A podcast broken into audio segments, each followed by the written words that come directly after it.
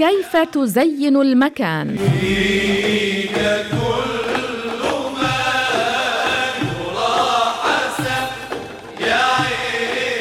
دعني أسألك برفقة من تفضل قضاء بعض الأوقات وبصحبة من تحب امضاء إحدى الأمسيات بصحبة شخص عابس ومتجهم أم بصحبة شخص لطيف ومتفهم؟ يا عين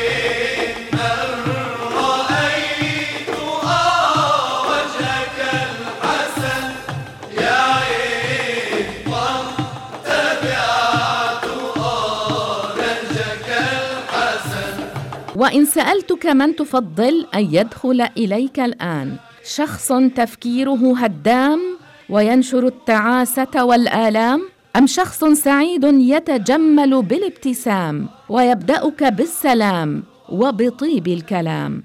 من الطبيعي أن تختار الشخص الثاني. فالناس ينفرون من اللئيم والأناني وبعض الناس بوجودهم الأماكن يزينون. والبعض الآخر يزينونها عندما ينصرفون.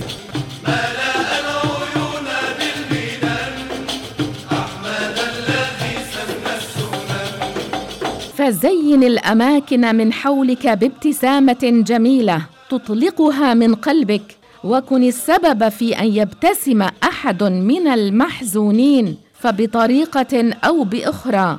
يمكنك أن تزرع الفرح في قلوب الآخرين.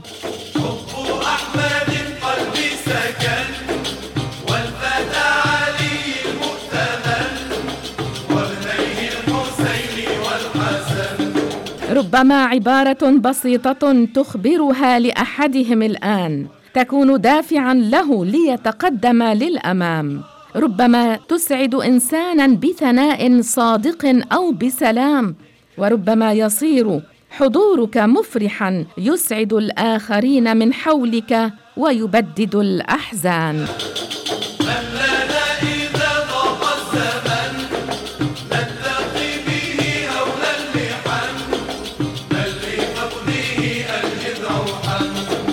من اليوم كن ناشرا للفرح بين الناس. فالفرح طيب وصدق وإحساس والفرح اهتمام بغيرك ومعروف تقدمه بإخلاص.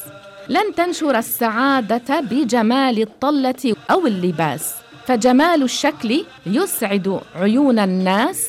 أما ما يسعد القلوب فهو جمال التعامل وحسن الأسلوب.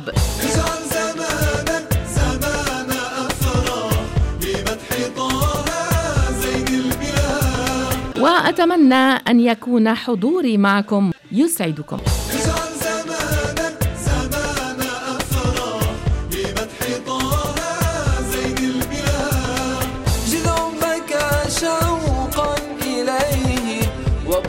قد سال